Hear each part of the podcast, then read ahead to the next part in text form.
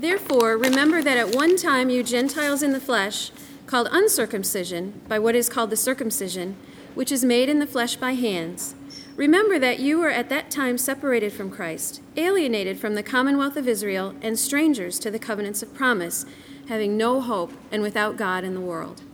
But now, in Christ Jesus, you who were once far off have been brought near by the blood of Christ.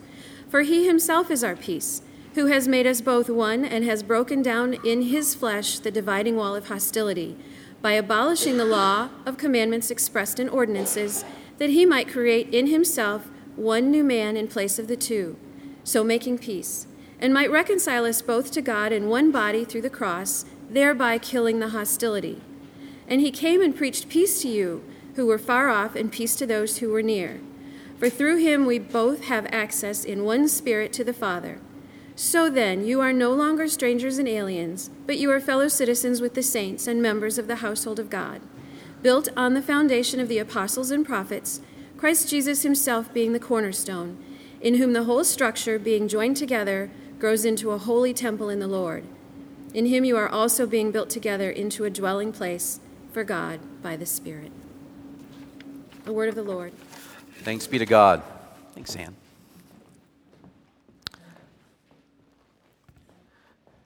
Just a quick thanks uh, to Shelly. She planned the service and led the music rehearsal this morning, giving me a little time off. so thank you, Shelly, for doing that so well. Um, also, thank you for the many kind text messages and uh, for the meals that you brought over for our sick family this week. Um, I don't know if it was said, but I was preaching at Spring Valley last week. And so, um, thank you for the text message like, Where were you guys? What, is everything okay? so thank you for your concern for us. Uh, I was able to preach at Spring Valley last week. They're in the middle of looking for a pastor, and so I was doing uh, some pulpit supply for them. And again, thank you for your kind and hospitality to my family this week as we've been battling a cold. As you notice, my voice is probably a little lower. I was going to audition maybe for Scott's radio gig uh, on Sunday or in the in the weekday mornings. Uh, again, we are in the season of Lent. This is the final sermon. It was very kind of Jeff to let me have the last sermon in a sermon series on the cross of Christ as we are examining, examining the atonement together. What's really going on in the cross? What is God really doing in the world? And today is going to be um, kind of the theme of restoration and what God is doing between the Jews and the Gentiles in the cross bringing them together to restore that relationship to each other, but also to God. And it is all done through the cross of Jesus Christ, and more specifically, his body. There's something to do with his body that has a lot to do with this. So, the uh, Ephesians, the, the letter to the Ephesians was written to the church in Ephesus, which was the second largest uh, city in the Roman Empire. It was an important city. We know that Paul planted a church there. If you read through the chapters of Acts, you will see that it was a very, um, Paul loved this church. And there was a very emotional goodbye when Paul summoned the elders as he was passing through to see them for the very last time because he probably knew he was going, Paul was going to his death. So it was a very important city uh, to Paul, it was a very important city to the Roman Empire. And the one thing I hope that you take away from this morning's sermon and these few verses is this that through the cross of Jesus Christ, you belong to God. Through the cross of Jesus Christ, you belong to God. Paul only gives us one command in this passage. Now, I was a little freaked out because normally he gives us a lot of commands in his, in his letters. And so I was like, Jeff, uh, let's look at the Greek at this because I'm actually really concerned. But there's only one command that he gives us, one imperative verb, and that's to remember. And what Paul's going to do, he's going to, I need you to remember these things, and he's going to lay out all these facts. And all the facts that he lays out in this passage is so that he can ground the listeners, can ground us in what God is doing in the world through his Son, so that we might live out of these truths. So he's going to give us a problem, which you might have recognized, starting in verse 11. He gives us a problem. Then he gives us the solution in verse 13. And then the end goal, starting in verse 19. So the problem. And he wants us to remember the Gentiles, to remember their alienation. And there's a lot of Gentiles in this church, and so he's going to bring them back. And I like to bring you back to maybe a dark period in your life called elementary school. Um, springtime, it's elementary school, and you have gym class. Now, normally in springtime, and you have gym class that day, the snow's melted, you get to go outside and play. It's choose your own adventure. You get to play on the swings, basketball, kickball, whatever you want. But on this particular spring day, it started to rain. And so you had to have gym class inside. And so, oh, let's think of a gym teacher named at random. Mr. Yurkovich decides to have a dodgeball game. And so, what you do then is he picks two peers of yours to be team captains. You are not one of those team captains. And what they are supposed to do is start choosing the teams. Sorry for that. I might as well just keep holding this. Um, and so a dark cl- cloud of fear descends upon the gym. And what begins to happen is just mass chaos. I, I, as I remember this, it was sort of like cattle hurt, like running to the feeding trough to get there first. And so they're jumping, like kids are jumping over each other. They're pushing each other down to get into the face of the captain saying, Pick me, pick me. Does anyone remember this? Okay, good. So it's going to get a little darker for you. So.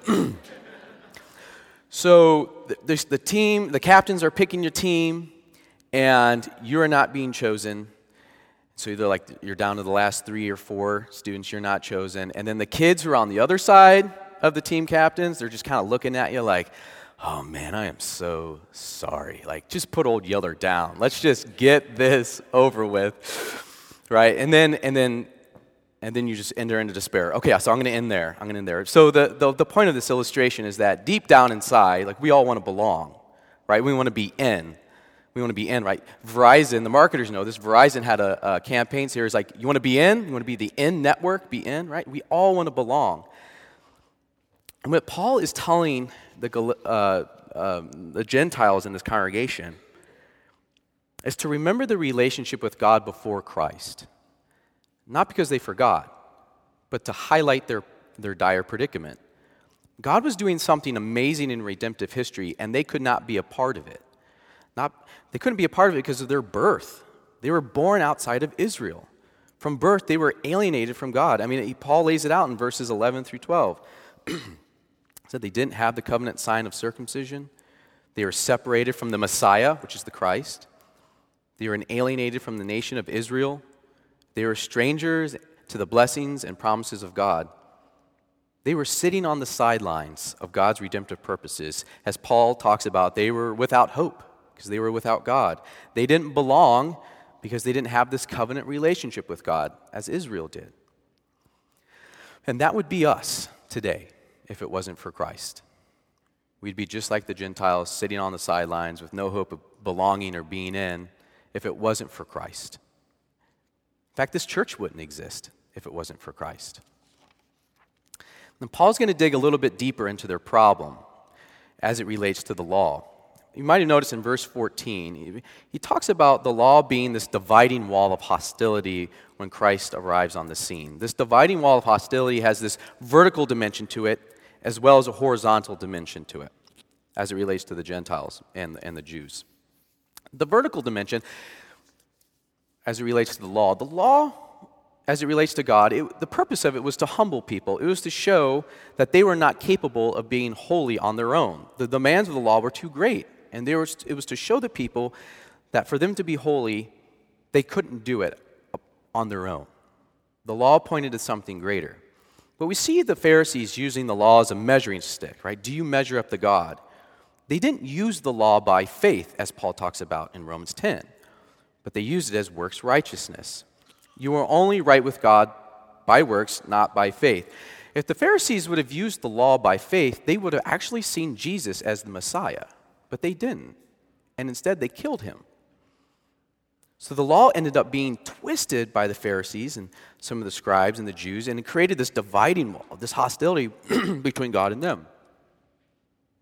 As far as the horizontal dimension goes, the law ended up producing hostility between Jews and Gentiles. And you might have caught in verse 11 that the Jews gave the Gentiles a nickname, the uncircumcision. Now, Greeks and Romans wouldn't have called themselves that. Right? That's a distinctly Jewish way of, of, of thinking and relating to the Gentiles, the uncircumcision. And this was not a term of, of endearment. This was rooted in superiority and looking down on others. The people were supposed to use the law, the Jewish people, to invite people into the covenant relationship with God. Instead, they used it as an ethnic boundary and of self confidence, like we belong to God and no one else. The misuse of the law created a hostile relationship between the Jews and the Gentiles, and instead of using it to invite outsiders into covenant relationship with God, they used it as a barrier. Um, so, in some of uh, moments during the week when Susan and I are stressed out and we need a little bit of space with the kids, we turn on PBS Kids on the iPad. Yes, I see some dads and moms head. Yeah, so there's this there's this show called uh, Pete plus Cat. Um, it's not Pete and, or I'm sorry, Peg plus Cat. It's not um, Peg and Cat. It's Peg plus Cat because it's a math show, and inevitably, three or four times throughout, the, the show comes to a screeching halt, and Peg will go, Oh no, we have a problem. So that's what's happening here. Paul is saying, We have a huge, more on Pete plus cat later, I promise, Pe- or Peg plus cat. We have a huge problem here. What Paul painted was that the Gentiles are alienated from God, and the very law that was existed to call them into covenant relationship with God, the people, the uh, Jewish people were using as a hostile barrier. Could there ever be peace? Could there ever be reconciliation? And Paul now calls to remember the solution remember the cross. Now, God had to do a deep surgical strike into our humanity to work this all out. The Son of God took on our flesh and bone and entered into the hostility of our humanity in order to bring about peace. And verse 13 says, uh, But now Jesus, or Christ Jesus, you who were once far off have been brought near by the blood of Christ. So we see this massive reversal taking place. In Jesus Christ, the Gentiles are no longer far off, but are now brought near. This is language of intimacy and of belonging. And Paul writes in 14 and 15 that the peace of Christ is now our peace. The hostility that existed between you and God because of sin and rebellion no longer exists. The hostility between you and the Jews no longer exists because of Jesus Christ. At its root, it does not exist. It should not exist. The old covenant is replaced by a new covenant in Christ. As one commentator wrote, the old covenant can never can no longer serve as the dividing line between Jew and Gentile. Can no longer serve as a great barrier between them. And Paul mentions peace four times in the midst of all this hostility. He mentions peace. And many of us know when he's using peace, he's thinking about the word shalom. It's this peace, this holistic peace that uh, encompasses a right relationship with God and right relationship with our neighbor. And now there's peace because of Christ. and even more mysterious, um, in verses 15 and 16, Paul writes that through Jesus and through his body, that he might create himself one new man in the place of two. So making peace and might reconcile us both to God in one body through the cross, thereby killing the hostility. So, what Jesus, I think what Paul's saying is what Jesus did on the cross was so systemic, is that he created a new humanity, one that is united in himself without distinction. But how did he actually, what was it about his body? What did he actually have to do in order to create this, to make this happen? We had to deal with both sin, which we talked a little bit about, and also the law. So, in his death on the cross, we've talked about this before in the last sermon series, in a couple sermon series uh, sermons ago, is that he, Jesus in his body took on the curse of the law. Through the law, God condemned humanity for her sin. And Jesus took upon that condemnation himself. And in the breaking of his body, he broke the curse of sin, of death, and the law. And now that the law has been fulfilled in Christ, the dividing wall of ethnicity and circumcision and all these things is now abolished. What makes you belong to God is no longer an old covenant, but a new covenant a new covenant that unites all things under Christ. And if you are in Christ by faith, if you are in Christ, you belong to God. If we're united in Christ, then we're united to each other. As Paul talks about in verse 14, or 18, we now have the same Father. In Jesus Christ, there's no more room for hostility. so, um, trying to figure out a way how to, how to get to this because it's kind of a, a, foreign concept with the Jews and Gentiles and hostility and ethnic boundaries and things. A little foreign to us. So I'm going to try to bring it home a little bit. Um, and this is kind of a funny way of doing it. So back in 2010, uh, it was the Bears versus the Packers, I believe, in a playoff game to get to the Super Bowl. And I remember walking in the church, um, and there was these signs that are I don't know if some of you some remember this. yeah, there's some signs on the back of the seats that said Packers fans this way and Bears fans that way, right? It was really funny. Like that was, um, and, and I thought I was like, oh man, I hope people don't take that the wrong way. But in the spirit, like this is the first time Chicago was very excited about even getting into the Super Bowl, and so we we went along with it and we had a really good time with it. Um, so we may not have like physical boundaries like that, but there some might be some unspoken boundaries in our church or barriers that might come up. And sometimes we have to ask ourselves the hard question what human criteria are we using to make people not belong in our church? So, this is kind of an insider church conversation I want to have right now. What insider versus outsider distinctions do we make within our church? Uh, so, the Trump election was really interesting. It brought, you know, politi- the, politi- the politics of it all just it just came out of the woodwork. And I would have some people came to me and come to me and say, Brent, you know, I'm I'm a Christian, but I'm kind of a Democrat. And they kind of look at me like like I was getting ready to scold them or something, you know, like, oh no. So I was, so it was like weird conversations like that. And then I'm like, I don't care what party you belong to, because ultimately you belong to God. I mean, our politics, one of the things we have to ask, are politics a barrier in our church? Is it a, a dividing line? Um, I send my kids to public school, or I send my kids to Christian school, or I homeschool my kids. Like, is the way we school our kids a dividing line? Is this a barrier? Or how about, how do you choose how to associate with people in our church? Is their diamond rings big enough? Is their hair done or put together? Do they wear brand name clothes? Do they drink light beer or craft beer? I mean, these things, you know, some of the, I've, I've seen it, not in our church particular, but I've seen it go around where you're just kind of judging on what people drink, you know, just petty things. Or do single, or those who are single or divorced in our church, are they welcomed? Or only married folk fit in? I mean, do relationship status create barriers or dividing lines in our church? Because what Paul is saying is there's no room for any of this. There's no room for any dividing line. In fact, it's an insult on the sacrifice that Christ made in order to bring about this unity. We are all united in Christ. The only boundary marker is Christ. So back to peg plus cat. So um, when the problem is solved, the math problem is solved, they sing this little song. The problem solved, the problem solved. We solved the problem. Everything is awesome. Problem solved. Yeah? Thank you. Thank you for that. That's why I had to drink some water beforehand. So Paul, so Paul's saying the problem is solved in Christ. The problem is solved in Christ. And he wants you to remember something. Where this is all going is that you belong to God, starting in verse 19. The cross has given us a new identity as sons and daughters of God. That's why it says on your spiritual passport that you belong to God. You are marked by God. You belong to the family of God. But I'm guessing if you're anything like me, the good news of this belonging to God, you don't have to stand on the sidelines. This framework isn't always in front of you as you go about your day. The good news isn't always influencing your emails to difficult coworkers or how you interact with difficult children, or even how we interact with each other when we have difficult conversations to have. Um, I've had the privilege of working with our high school, high school students these last several years.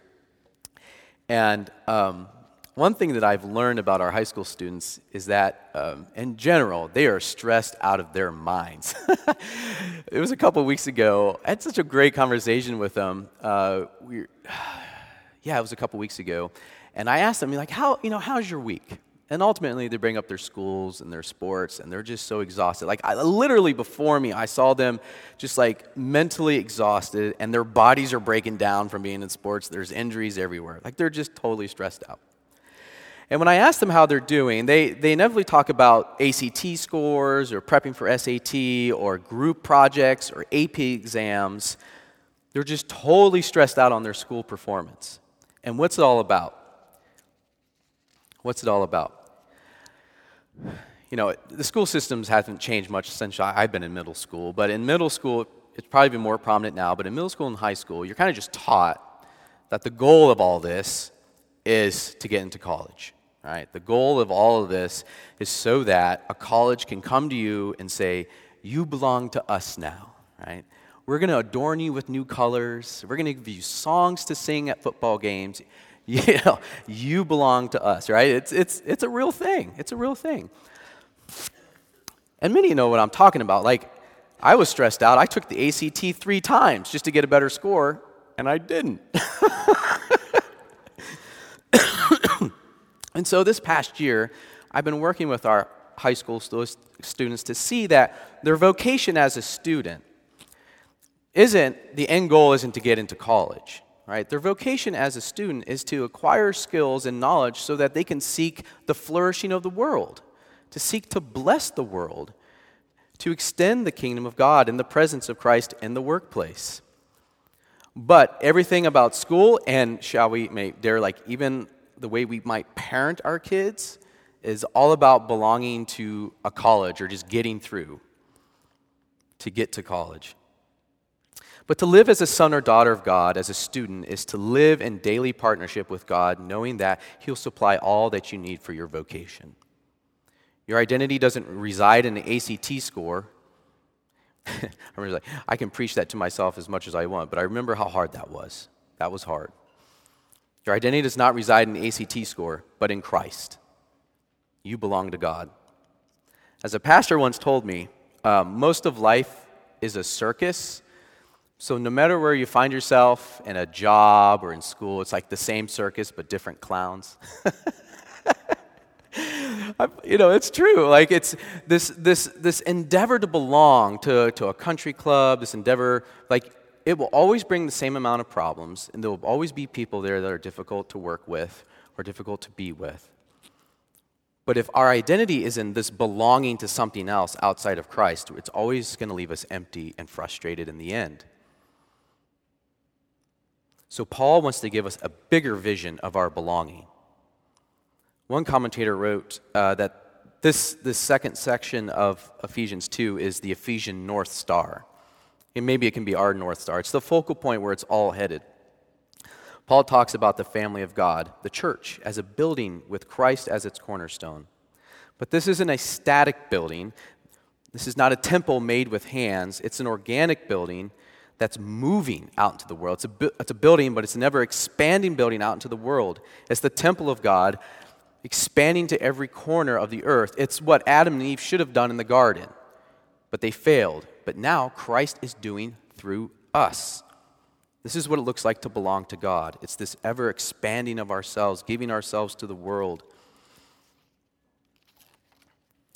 And in this mysterious way, by the Spirit, we are the dwell- in our sinful selves, we are the dwelling place of God. If there's ever a statement of belonging, is that God dwells in us. Like He chose to dwell in us. And because of that, we belong to God. So, with that, let's move into um, a season of confession and prayer. I like to lead us in. So I would just like take a few moments of silence. Um, this could be a great opportunity to just reflect on the week or even today, how we have failed to remind ourselves that we belong to God. And we typically, or in the moments, and our worst moments, how we tend to lash out on others or whatever it might be, not love our neighbors as a result of us forgetting that we don't belong to God. So let's take a few moments and confess our sins.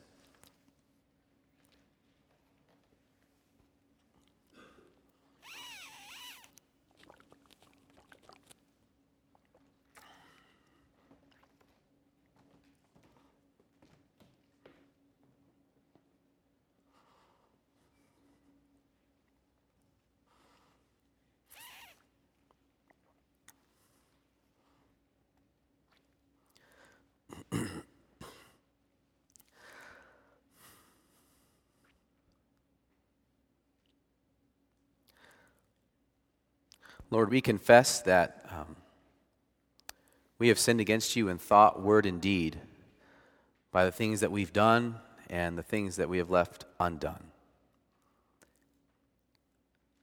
Lord, you humble us by even dwelling in us by your Spirit. We know our own inadequacies, but yet you are still very patient with us and love us. And so, Lord, forgive us of our sins this day, and that we might live lives renewed and in the hope that what you are doing in the world and through us is ultimately for the glory of your Son, and that we might see your kingdom expand in our homes and our workplaces and in our communities. It's in Christ's name we pray, amen. All right, brothers and sisters, hear the good news from Romans and Colossians, and Romans again. God demonstrated his own love for us in this while we were still sinners, Christ died for us. For he rescued us from the dominion of darkness and brought us into the kingdom of the Son he loves, in whom we have redemption, the forgiveness of sins. Therefore, since we have been justified by faith, or through faith, we have peace with God through our Lord Jesus Christ. Thanks be to God.